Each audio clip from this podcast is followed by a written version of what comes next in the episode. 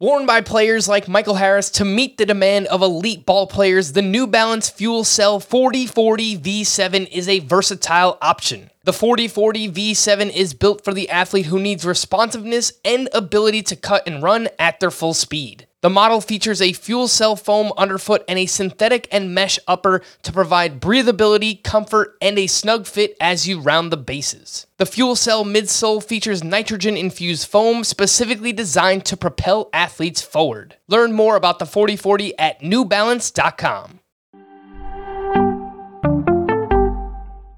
Welcome to the Fantasy Baseball Today podcast from CBS Sports. And first pitch crushing. Deep left Got a fantasy question? Email fantasybaseball at cbsi.com.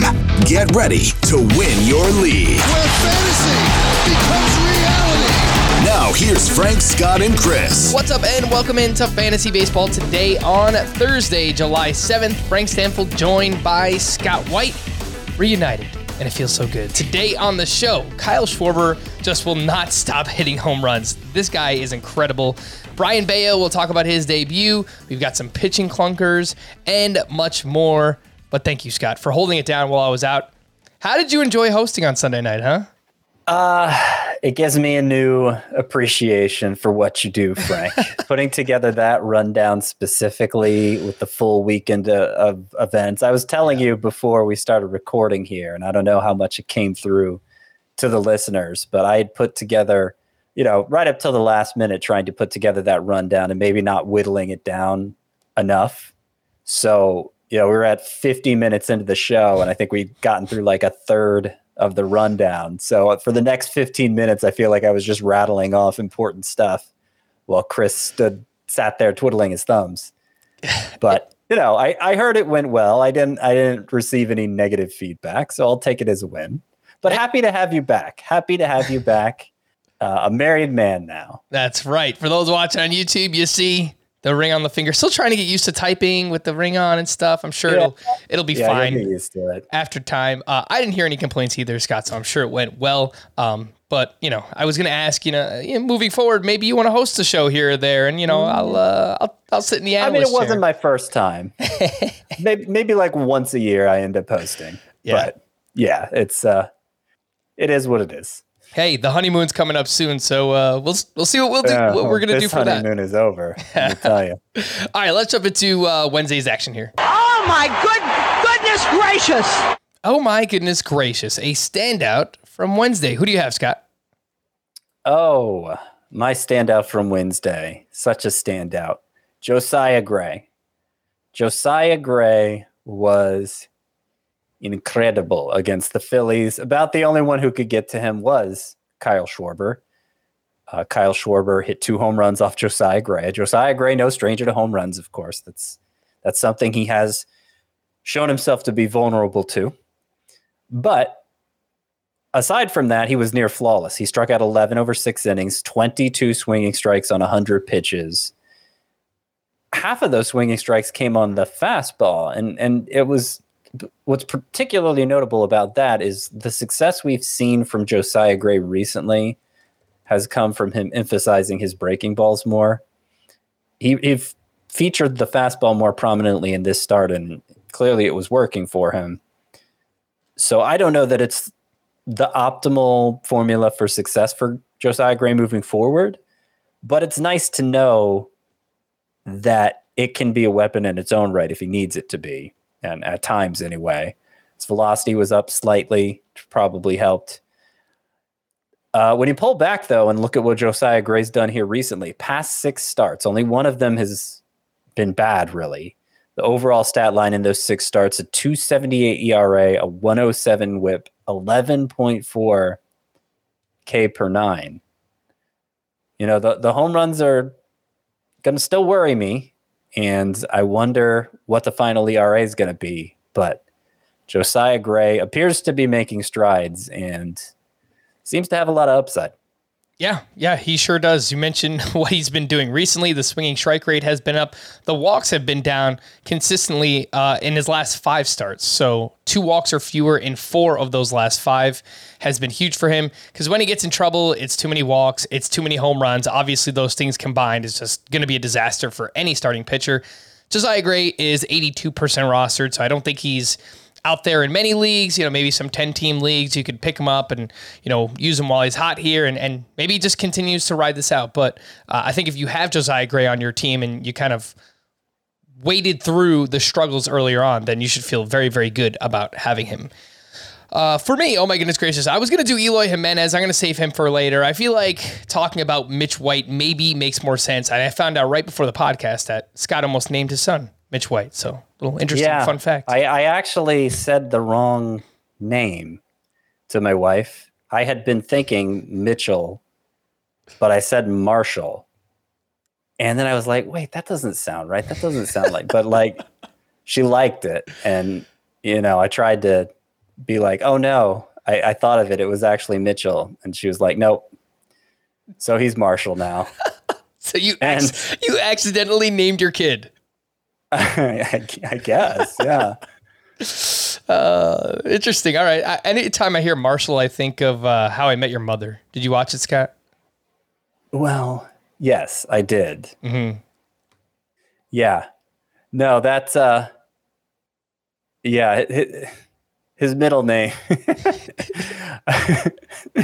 I, his middle name is almost a tribute to that character in in that show. I'm not going to say what it is because I don't want to give his first, middle, and last name over Yeah. the podcast. That might be a little weird, but but yeah, no, that uh, there, there's I definitely made the connection once once it became official. That's what the name was going to be.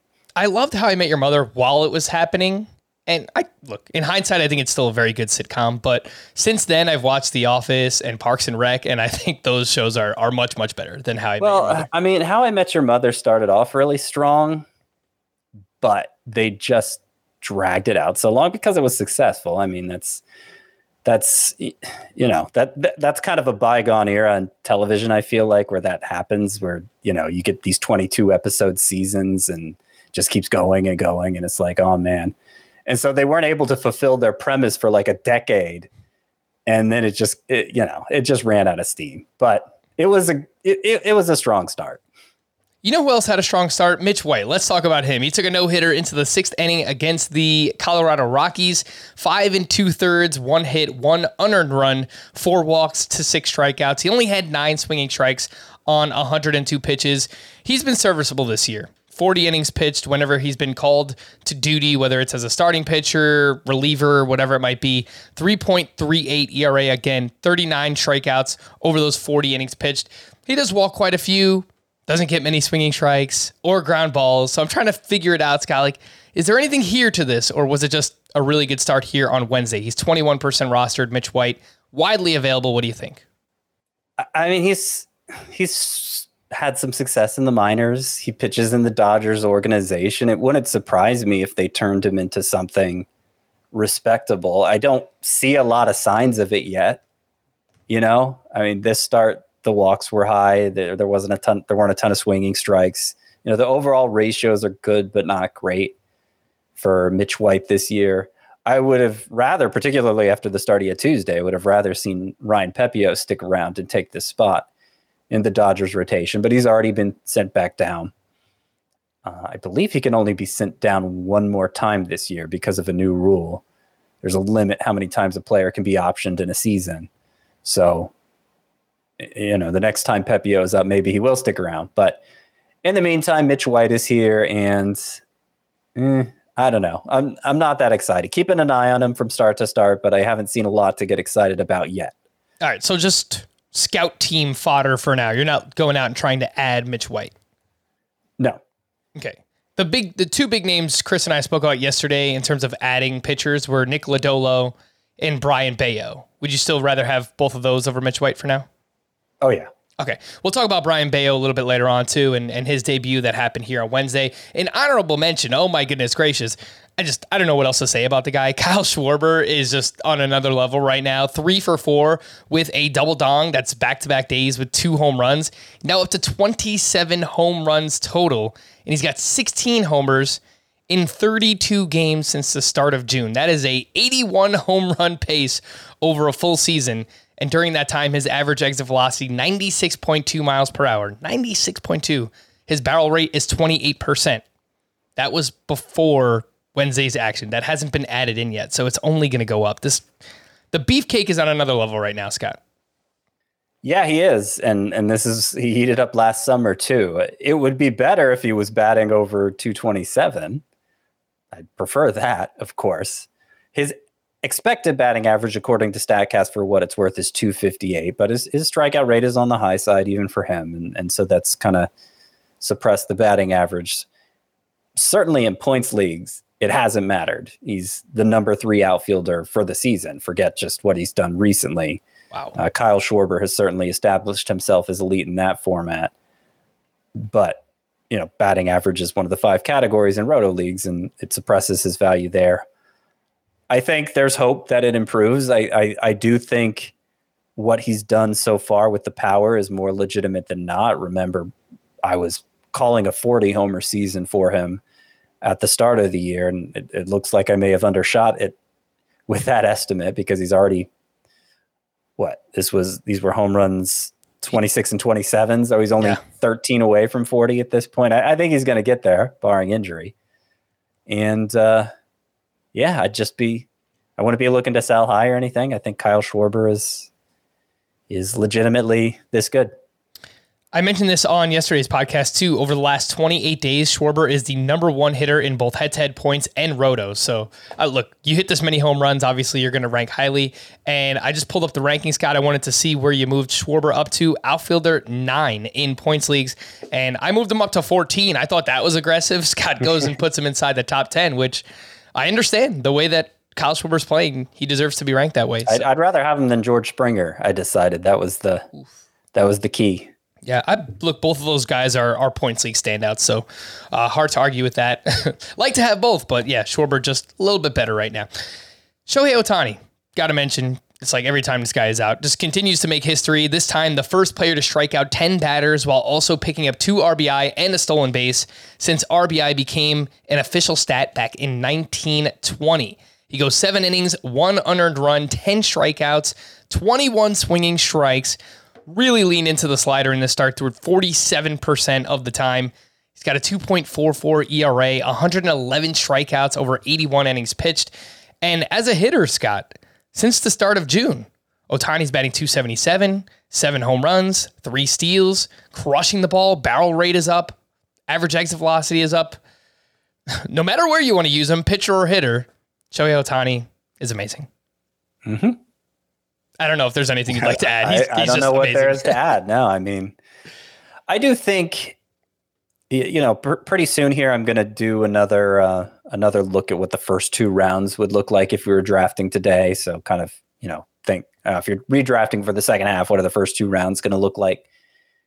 And you know, pre- presuming it, it's not a daily league, that's not what it would be for. It would be for the more standard weekly leagues where you'd have to where you'd be limited to either Ohtani's pitcher stats or hitter stats in a given week and not not get both.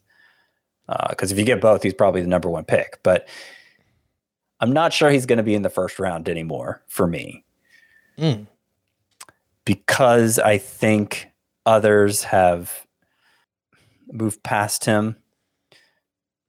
Aaron Judge, certainly. Uh, Mookie Betts being healthy again. Yordan Alvarez, I I moved him up to I believe he's now my number.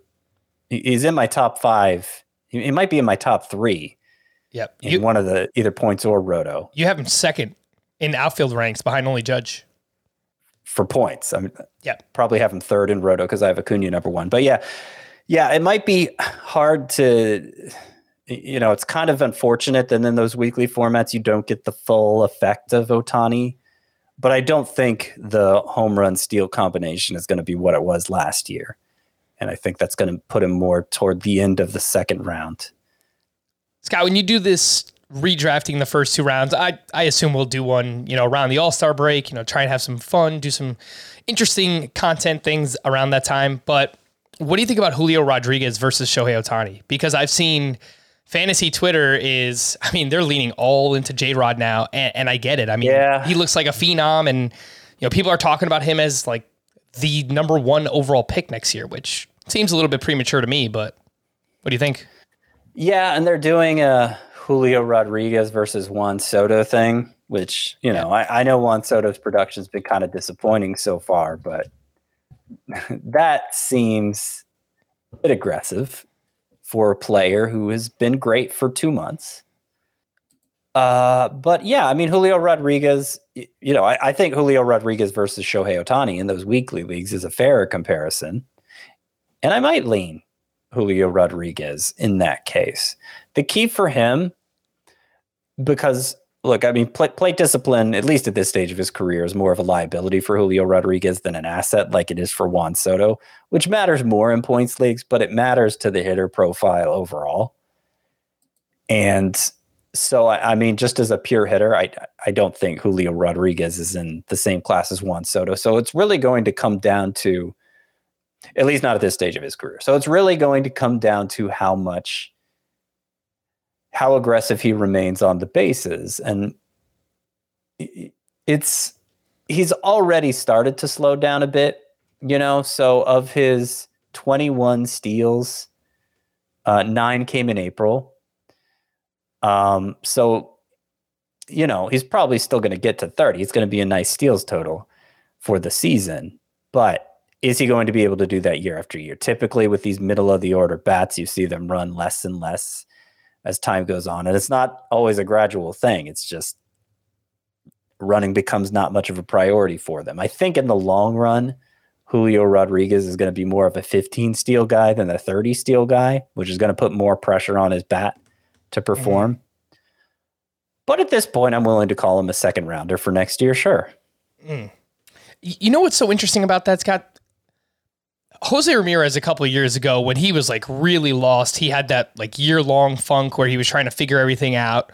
Even mm-hmm. when he wasn't hitting home runs, he was stealing bases, and, and it's at, it's at least reassuring in a categories league, roto, whatever it might be, that if Julio Rodriguez is not hitting, that he's already showed us that he he'll still be aggressive on the base pad. So I, I do like that aspect yeah. of his game, and, and and it's look, it's hard to predict, yeah, exactly how because steals are so much a matter of intent and so, uh, you know, obviously somebody like Jose Ramirez, he's just kept running throughout his career. He hasn't fallen into that that trend that you so often see. But like there are plenty of fast players.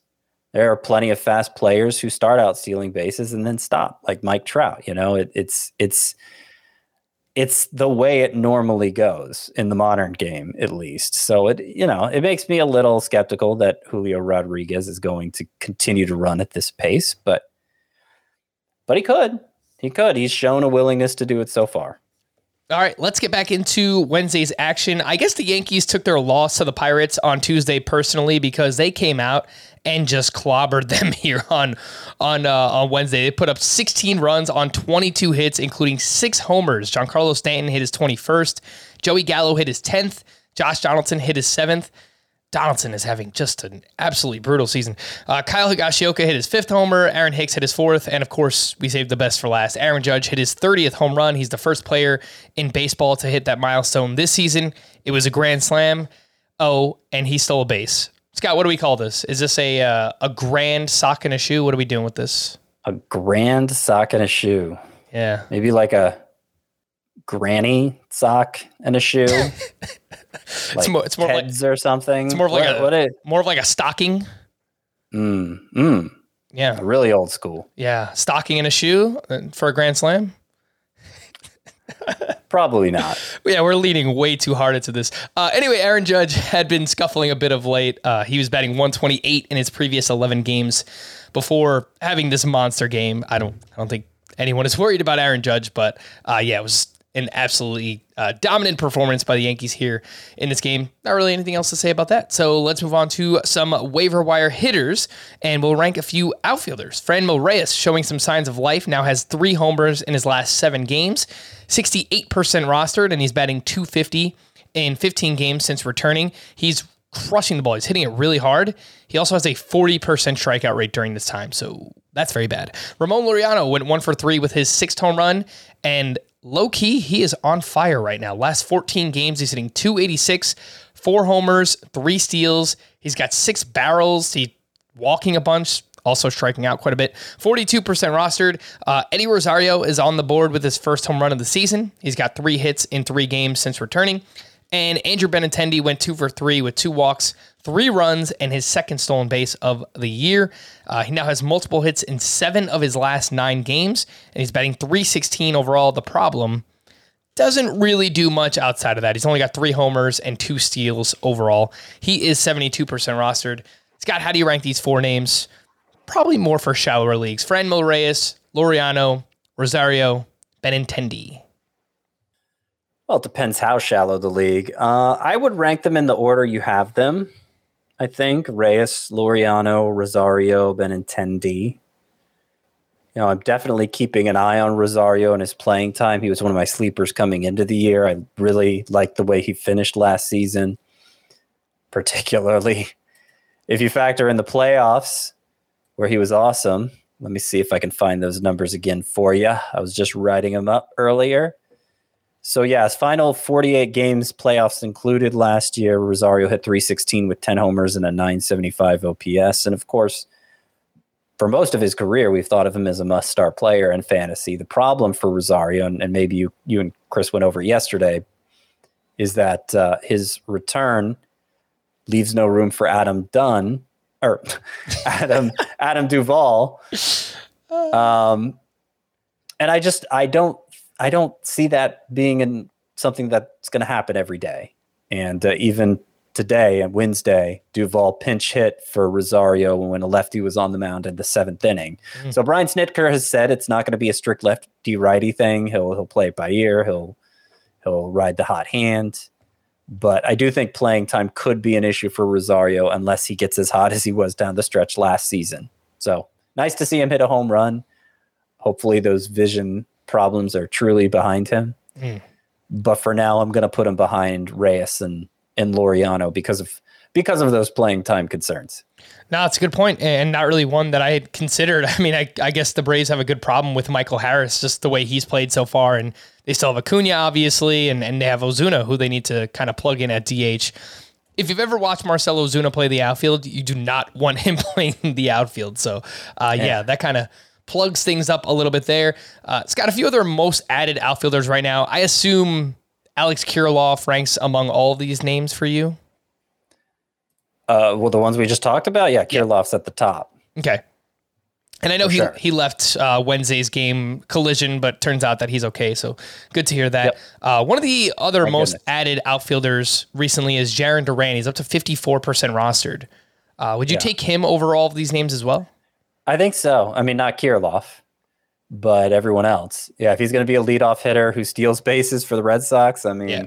that's uh, that's more valuable, even in points leagues, because I I don't think strikeouts are going to be an issue for for uh, Duran. So yeah, even in points leagues. All right. Anything with these names in deeper leagues? We're talking probably 15 team leagues or, anything deeper than that. Nick Senzel went two for three with his third home run and very sneakily is playing well as of late. His uh, last 13 games, he actually has a 13 game hitting streak going where he's hitting 442, two homers, three steals, bunch of line drives, 28% line drive rate. He's only 18% rostered.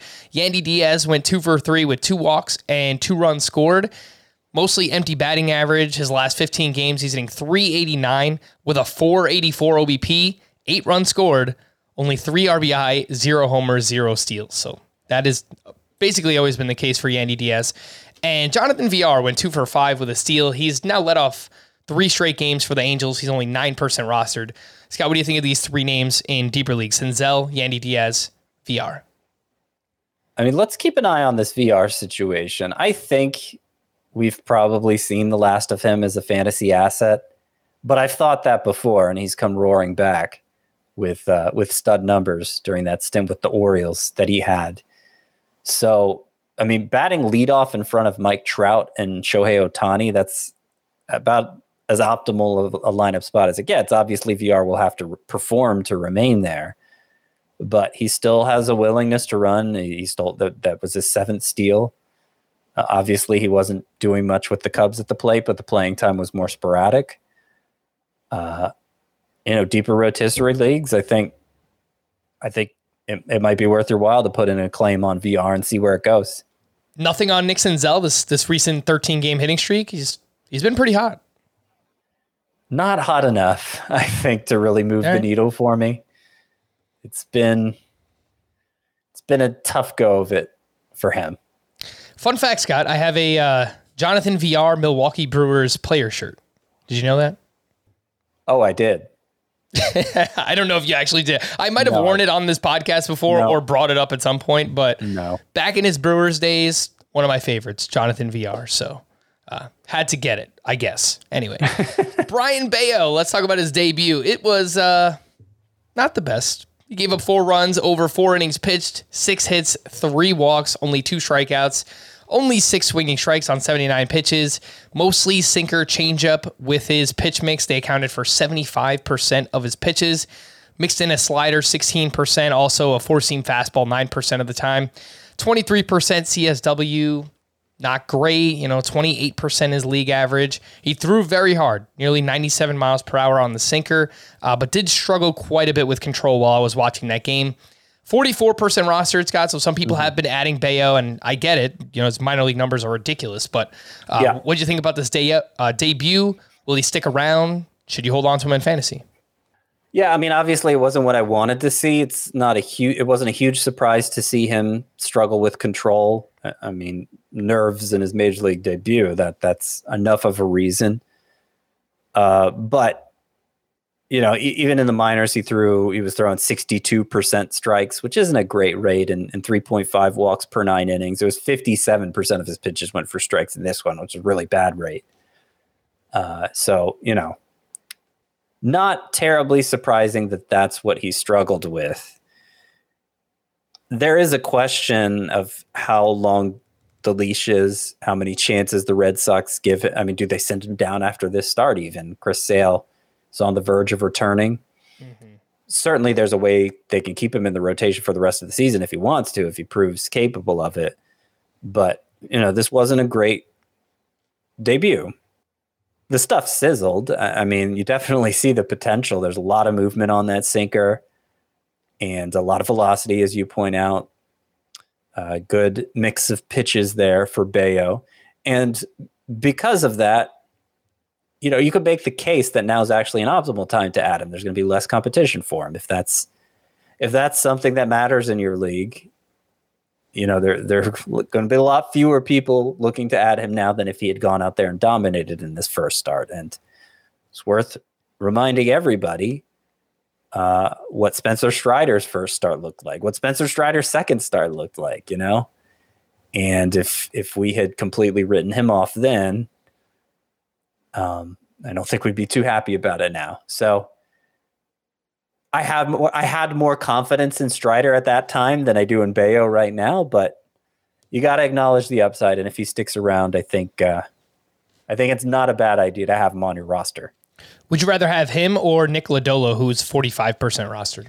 I'd rather have Lodolo. I mean, he's actually, you know, there's a lot of upside there too, and he's actually delivered on it in his last three starts. Granted, two and a half month wait in between the third and the fourth one, but his last three starts have all been, all showed a lot of, showed a lot of upside.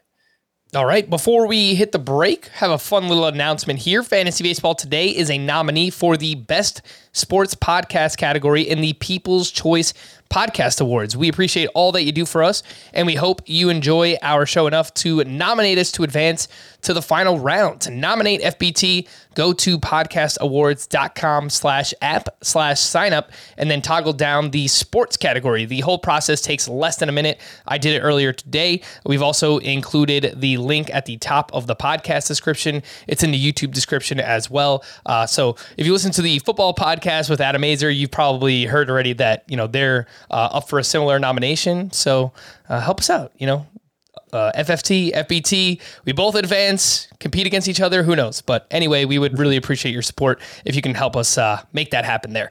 Let's take a break, and when we return, we'll hit the news and notes here on Fantasy Baseball Today.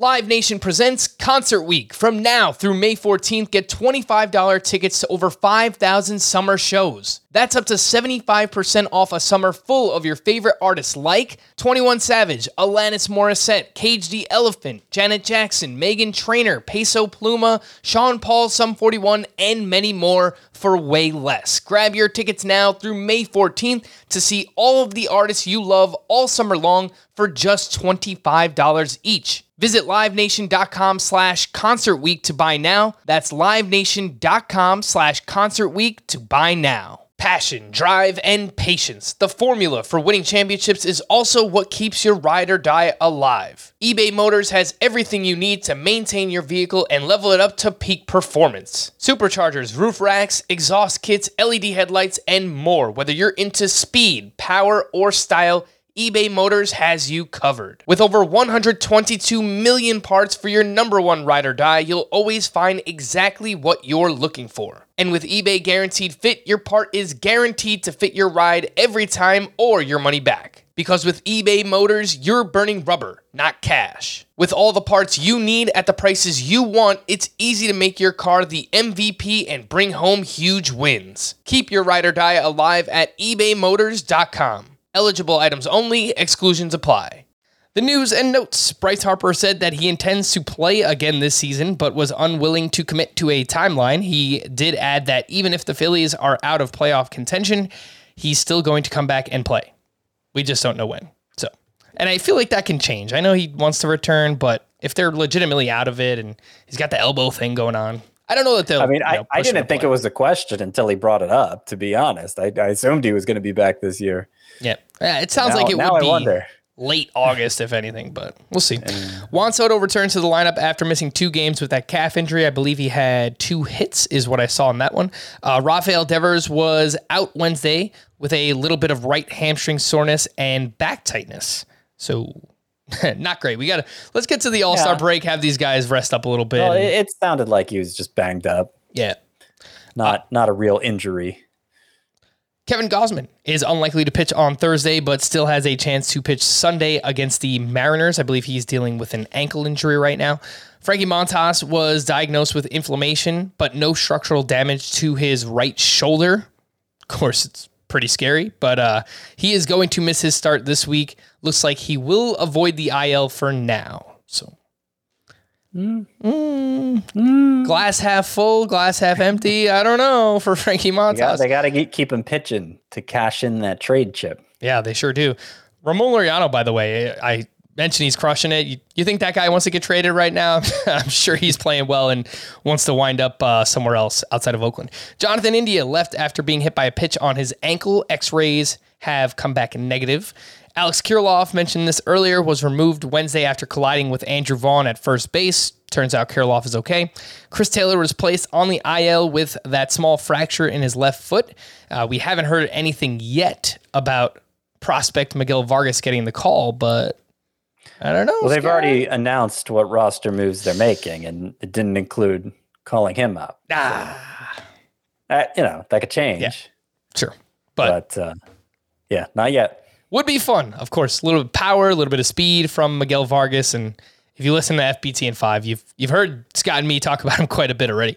Craig Kimbrel was available to pitch Wednesday after missing a few games with that back injury, and in fact, I just saw him pitching in the top of the ninth inning. He threw a uh, a scoreless ninth there for the Dodgers. Tyler Mahle was placed on the IL with a right shoulder strain, but was quoted saying he's not concerned at all and expects to return after the All Star break. Kyle Hendricks was placed in the IL with a right shoulder strain, and he will miss the final two starts before the All Star break. Brandon Lowe will begin a rehab assignment at AAA on Thursday. He's been on the IL since mid May with a back injury, uh, which I believe he suffered a setback on at some point. But yes, Thursday will be the start of rehab for him. Anthony Rizzo has missed due, uh, two straight due to lower back stiffness, something he's dealt with in the past. Marcus Stroman scheduled to throw a bullpen in the next couple of days before the team determines his next step. Stroman has been on the IL since early June with right shoulder inflammation. Evan Longoria placed on the IL with an oblique strain. David Villar has quietly been playing third base for the Giants, and he was having a huge year in the minors 284 batting average, 21 homers, and OPS over a 1,000. He's only 2% rostered. Scott, do you have any interest in uh, this gentleman, David Villar, in deeper leagues? Uh, the big question being, as it's the Giants, is how regularly is he going to play? And what is it? Back to back starts. So that's good. Um, yeah, I mean, and, and then also the fact he was a he's 25 or 26. He's old for a minor leaguer. Yeah. And uh, you know, that uh, that kind of that kind of undermines the production he was uh, delivering at AAA. But yeah, if if he goes on a home run binge here, I, I think maybe he could become an exciting pickup. We'll just have to see how much he plays and how he does. I don't think it's a high priority to add David Villar at this point. All right. Yoan Moncada exited after fouling a ball off his right foot on Wednesday. Jo- uh, Joey Votto was not in the lineup due to back tightness. And the, despite a solid start on Tuesday, Dodgers prospect Ryan Pepiot was optioned back to AAA, which we mentioned. Seems that Mitch White will remain in the rotation for now. The Tigers have had no communication with Eduardo Rodriguez since he was placed on the restricted list on June 13th. Uh, he's been away dealing with a personal matter, but even the Tigers admitted the situation is unusual. So, not really much of an update, but uh, if anything happens with Erod, we will let you know. Let's talk about some pitching clunkers from Wednesday's action. Shane Bieber gave up five runs over five and two thirds innings pitched. Still did have 16 swinging strikes. However, in his last five starts, he's, you know, kind of scuffling again. 4.62 ERA, right around a strikeout per inning. Uh, swinging strike rate still looks solid during this time, 12.6%, but allowing a lot of hard contacts. Got 56% hard hit rate, 92.5 mile per hour average exit velocity. What do you think about Bieber? Because he like started kind of slow, then he was really good in the middle part, and then he's kind of slowing back up again. Yeah, there's it's still been a lot of quality starts, but more like three earned runs in six innings than one earned run in six innings lately, which will get the ERA climbing as it has for Bieber. You know, I I, I think what we've been saying all along still applies. Not top five anymore, but top 15. And stretches like this are going to keep him in that latter range. So I, I still think he's fine, but yeah, it's it's clear he's he's his skills have diminished somewhat from that two year stretch when he was uh, you know considered one of the the very top pitchers in fantasy. Yep, and you know could be related to the fastball velocity being down a little bit this year, and dealt with a shoulder injury last year. But for the most part, Presumably. Bieber's Yeah. still been very good so far I hope year. we hear about him going to like Driveline baseball this off season. You know, one of those one of those uh, workout programs designed to increase velocity. Because if he gets that velocity back, Mm. yeah, it's going to be exciting. Fun fact: Shane Bieber, another one. I have his player shirt, but I actually have the uh, the Players Weekend one that says "Not Justin" on the back. All right. I thought it was I don't know, I thought it was pretty entertaining. So I, I Scott, I have so many random clothes. I guess now I could say my wife, right? It's kind of weird still to say that, but she always yells at me. She's like, "You can't buy new clothes until you get rid of old clothes." So I, yeah, So you, you buy those things that I wonder who buys those. Yes, Do you have yes. do you have like an all star jersey, an all star game jersey? I do. I, anybody. yeah, I have a I have a I have a Justin Upton All Star Game jersey back when he played for the Diamondbacks. Because you always see those uh, on like the clearance rack of the team store. You know. Yeah, yeah. No, that's me. I you know I have a bunch of stuff where it's like you wouldn't buy yourself that, but you would buy it for someone else as a gift. It's like that. That's I don't know. Just like a bunch of random stuff that I have. Uh, anyway, Lance Lynn he uh, put up another clunker here on Wednesday. Gave up five runs over five innings pitched. He did have 15 swinging strikes, but Through his first five starts here, he's got a 5.33 ERA, 1.33 whip, and the velocity has been down. And, you know, the fastball is the main pitch for Lynn. I know he throws like three different fastballs, but uh, it was down to 92.1 miles per hour in this start. It was 94 miles per hour last season. So, Scott, what do you think about Lance Lynn right now? I don't feel that concerned about it, to be honest. I, I'm having a hard time articulating why. I just think he's, I think he's going to figure it out. I mean, he, he had that one start where the velocity seemed fine, and I don't know. He's just earned a lot of trust with me. I don't think he's, you know, we've we've seen the swinging start even in this start. The swinging strikes were high.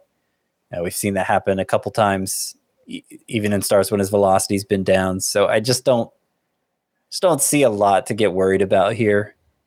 Obviously, I'd feel better if he, he came back and was, you know, dominating from the get go. But I think you'd be making a mistake by panicking over the way Lance Lynn has performed so far. I think in the long run, he'll still be what you want in a, a number three or maybe even number two guy for your pitching staff. So you would look to buy low right now if you could on Lance Lynn. Yeah, I would say so. Sure. Would you? Hmm. Who's a pitcher? Ha! I got one. Would you give up someone like?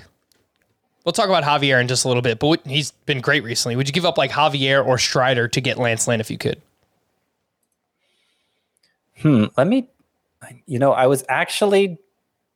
That was right around the range where I was moving Javier and Strider when I did my update of the rankings today. And I don't remember where I landed on that. So let me double check. So- and, and that was before Javier's l- latest start, Yeah. In which might change my thinking. in your points rankings, you have Lynn at 31, you have Javier at 34, starting pitcher ranks, of course, and uh, Spencer Strider at 39. Yeah. Okay. I might move Javier down closer to Strider uh, based on tonight's performance. But yeah, I guess I guess I'm going to stick with Lynn ahead of those two. All right, fair enough. Let's talk about uh, two others, Joe Ryan and the aforementioned Christian Javier.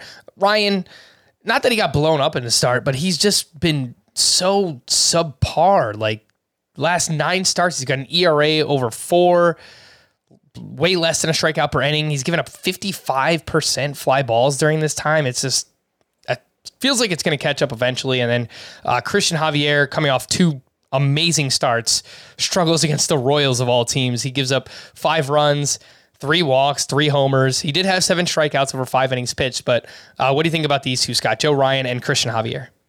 Well, there there does seem to be a clear correlation for Ryan with velocity. You know, his five starts since returning, four of them have been not so great. One of them has been great. It was the start prior to to this one. And that was the only one where his velocity was basically normal. The other four starts since his return, it's been down about a mile per hour and a half, including the start on Wednesday and it may be it may be that he he can't you, know he, he needs to be more in that 91 92 range than that 90 range on average to to live up to his potential to for that sneaky delivery to to fool hitters. I'm not super worried about it but I'm more worried than in the case of Lance Lynn, obviously, because Joe Ryan doesn't have that same track record. All right. And anything on Javier? You worried about the start at all? So he gave up three home runs to the Royals of all teams. You know, he gives up so many fly balls. That's bound to happen on occasion. He gave up three walks, and we've seen him struggle with control from time to time. I mean, it's hard to it's hard to flip out about it when he struck out a combined 27 while allowing a combined one hit in his previous Right. two starts, you know? Right. But it's it's frustrating because you know, obviously we were oh man, up and coming ace at this point, and then he goes and, and turns around and has a start like this. So mm-hmm. that's frustrating, but in the long run, I you know, I, I still think you're gonna be happy with Javier. I think as long as he walks as many batters and gives up as many fly balls as he does, Christian Javier is who we're talking about, that that's what will hold him back from consistently being an ace. I mean, I think we'll still see some amazing starts from him, but we'll also still get some clunkers like this out of Javier, uh, unless he can fix that problem with with the fly balls and and and all the all the walks. It's it's a similar problem that Josiah Gray has, but you know Javier has just been a lot better than uh, Josiah. Yeah. Gray. yeah, Yeah, I think he's, you know, they're they're different in a number of ways. Javier's it's kind of hard to have a comparison for Javier because it's so fastball centric. His arsenal uh, kind of reminds me of Freddie Peralta before he kind of rounded out his arsenal. Yep. But you know, I would I would say Javier has been even more successful than that that version of Peralta. So there's a lot to like there. All right. Most of these upcoming pitchers are not good, but they might have two starts next week, and we'll know more on tomorrow's podcast when uh, we do a Week 15 preview. But Trevor Rogers, what do you know? Another not great start. He has one quality start in 16 tries this season. That astounds me. I would say he's an easy drop. He's 64% rostered, but he's in line, or at least looks like he's in line for two starts against the Pirates and the Phillies next week. Glenn Otto, solid start, five innings, two runs, five strikeouts. He is going up against the A's and the Mariners. Uh, David Peterson's recent hot stretch comes to a halt at the Reds. He gave up three runs over three and two thirds innings. He walked five, still had seven strikeouts, and uh, looks like he has the Braves and the Cubs next week. And then Adrian Sampson turns in a near quality start at the Brewers, gives up one run over five and two thirds, five strikeouts to zero walks. Uh, he is only 1% rostered. So, in very deep leagues, looks like he's lined up for the Orioles and the Mets next week. Uh, Scott, what do you think? These pitchers are not good, but they might have two starts. I think David Peterson's my favorite. Okay. I know he, you know, the five walks killed him today, but the swinging strikes were high again. And that was even with him using his slider less than we've seen him use it recently. That's that's proven to be a really effective pitch for him. And he's made more consistent use of it recently. Not so much in this start, but still managed to get seven strikeouts and three and two thirds innings. So he's the only one here that I'm really interested in. I mean, even Trevor Rogers, I have him now 102nd in my rest of season pitcher rankings. I'm just out on Trevor Rogers. So yeah, that's two start weeks. Uh, having two starts isn't enough to entice me with him. Let this be a lesson to you all out there who play in dynasty leagues. Do not trade for young pitchers in dynasty leagues because that is what I did last year. I traded for Trevor Rogers. Uh, I actually traded with Chris. I gave up like Jose Berrios and I don't know. I think Lourdes You gave him a Gurriel or something. uh, Yeah, Rogers was practically free to keep. Yeah. No, he was a great keeper, and he gave me like Rogers and and Brett Baty, who is not doing much this year in the minors. But yeah, I was sold, Scott. I, I thought you know Rogers looked amazing last year. I thought, oh, you know, the next great southpaw in baseball, and he's he's going to be amazing. And you know, it's just it's very hard to predict with young pitchers from one year to the next. It's there's so there's so much turnover. What you know. Yearly and you know, trying to project pitchers three years out, especially in a dynasty league, it's it's just so tough. So let that be a lesson to you. I think kind of build out the rest of your team and then maybe trade for pitching if that's the last thing you need uh, in your dynasty leagues. Where are we? Hitting leftovers. Uh, some hitting standouts here from Wednesday's action. Bo Bichette went one for three with his 13th home run. Kind of having a disappointing year, Scott. I, I, have you looked into Bo Bichette recently? Because I, I didn't even realize that it's been this bad. 257 batting average, 13 homers, five steals. That and the thing is, nothing in his underlying stats really look that off. Uh, do you see anything with Bo Bichette? Well, I've noticed the same thing you have that it's it's been pretty underwhelming. It hasn't been bad, like you know, not like you know, it's, it's not like he's doing nothing like Jonathan India is doing, but certainly for the price you paid for him, you expected more from Bo Bichette, and I think we'll still get it. I I still have him second in my rest of season shortstop rankings.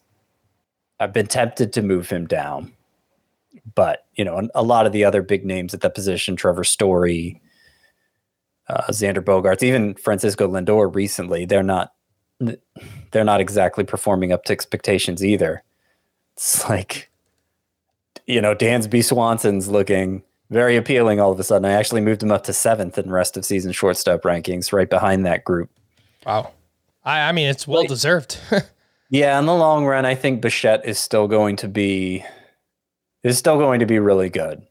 So I would be more inclined to buy on him than sell on him at this point. All right. Randy Arozarena went two for five, hit his ninth home run. He added three RBI, and on the season, he's hitting 258 with nine home runs, 18 steals. He's currently the outfielder 17 in Roto, 58th overall in that format, and he's the 27th outfielder in head to head points. So, very clearly, his better format is Roto at this point. And uh, Scott I actually moved Arozarena inside my top 20. He's, you know, he's he had this awful April, but really since Uh-huh. then he's he's been very very good.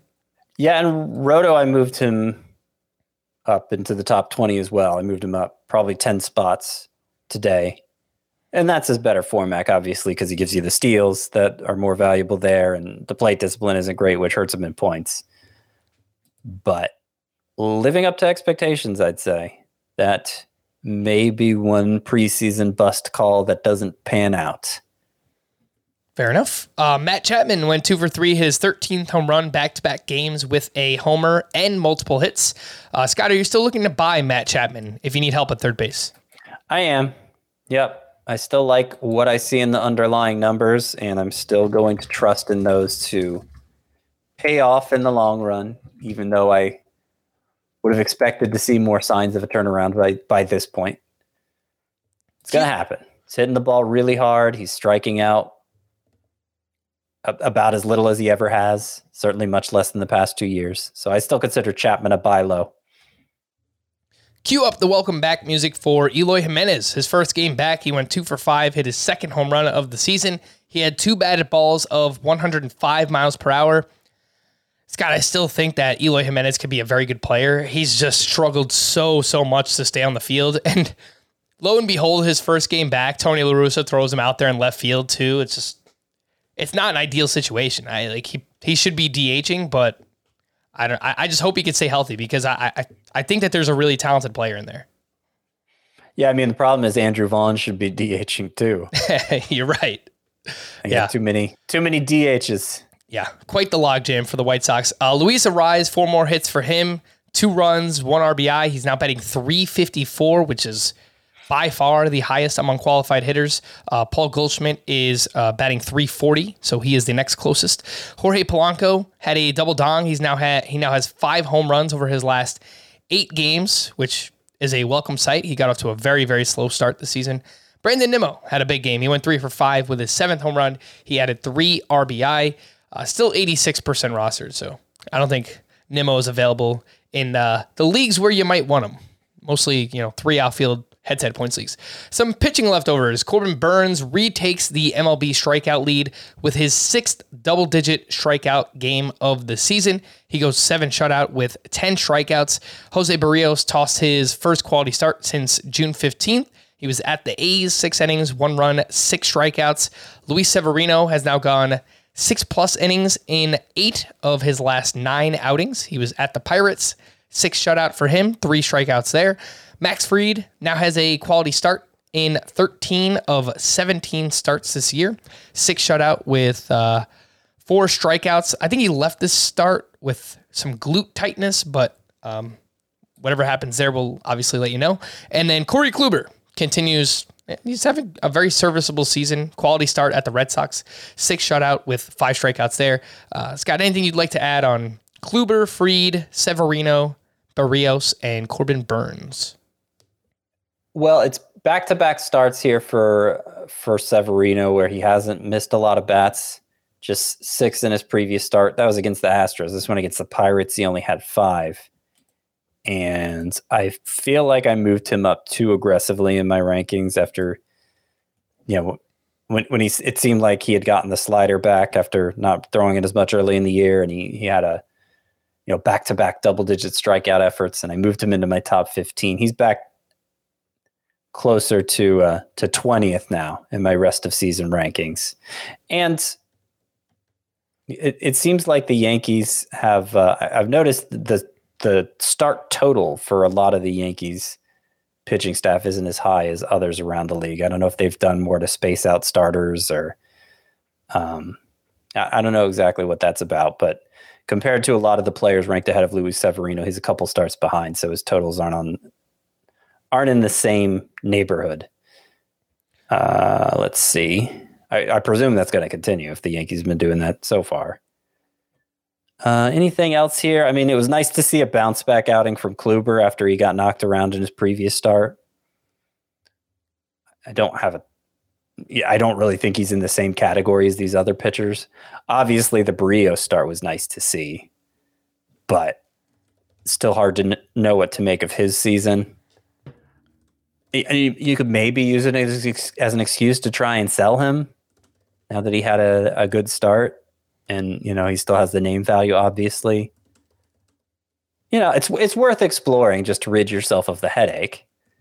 In the long run i still think Berrios is probably going to be okay but it's you know I've I've said that a few times already and then he's he's gotten throttled again next time out. So you know where what would be a good return for him? I have Berrios 41st in my starting pitcher rankings rest of season so uh, just to do a comparison at that same position, like if you wanted to trade Berrios straight up for Lance Lynn, I think I'd be willing to do that.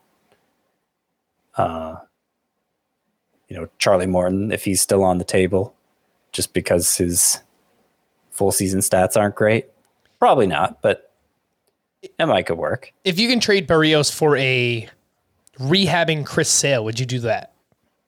I move Chris Sale up to 35th. And his rehab start on Wednesday didn't go well. He walked, I believe, five and three and two thirds innings. Yep. He had been dominating prior to that, but uh, he didn't sound worried. And I'm not really worried either. It's just one of those things that happens sometimes on rehab starts.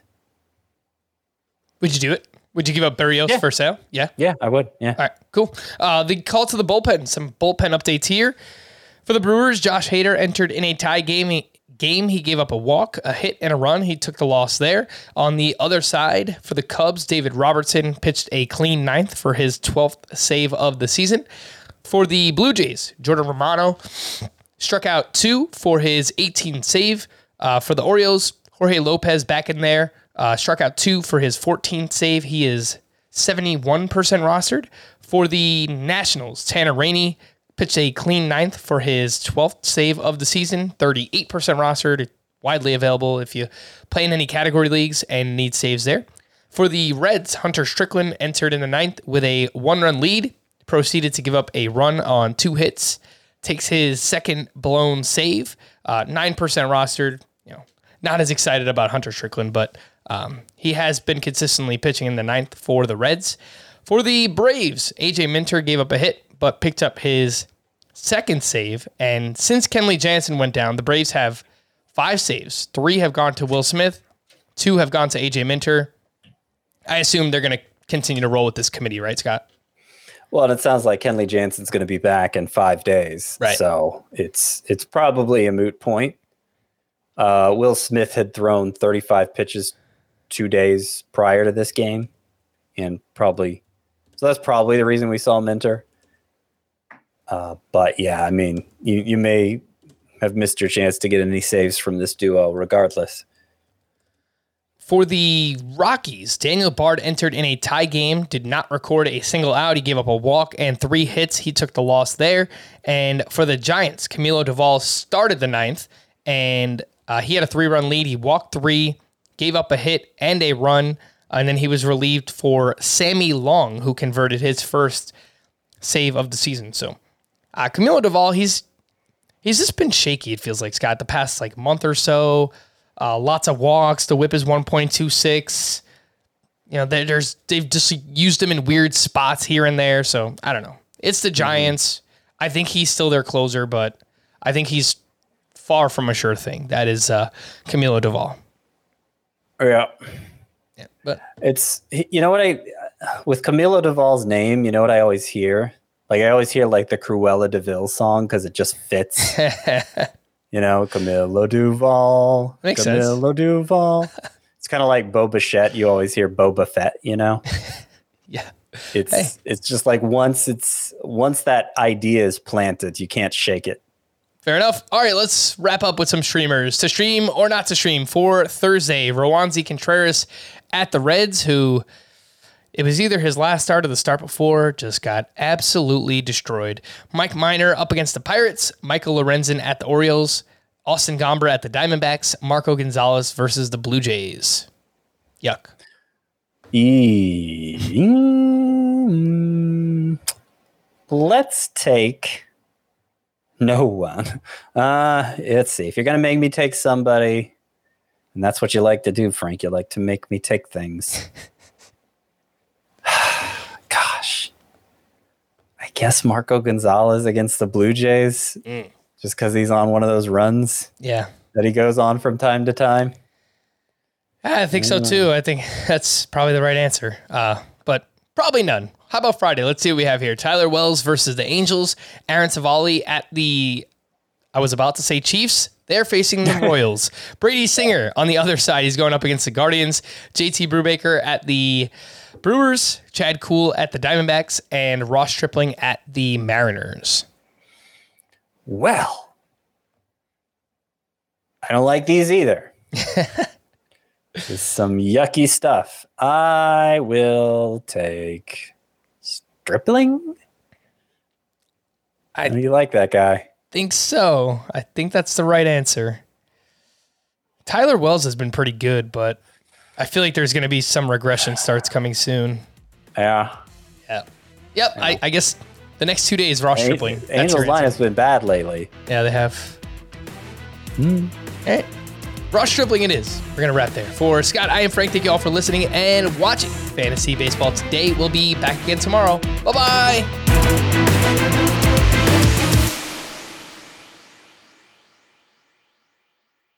Homes.com knows that when it comes to home shopping, it's never just about the house or condo. It's about the home. And what makes a home is more than just the house or property, it's the location and neighborhood. Homes.com offers in depth neighborhood guides with detailed video overviews, comprehensive narratives, and unbiased information from a multitude of sources. You thought we go in depth with player analysis on fantasy baseball today? You haven't seen anything yet. Each listing features comprehensive information about the neighborhood, complete with a video guide. If you have kids, it's also schools, nearby parks, and transportation options. When looking at local schools, they offer test scores, state rankings, and student to teacher ratio. They even have an agent directory with the sales history of each agent. That's why Homes.com goes above and beyond to bring home shoppers the in depth information they need to find the right home. So when it comes to finding a home, not just a house, this is everything you need to know all in one place. Homes.com. We've done your homework.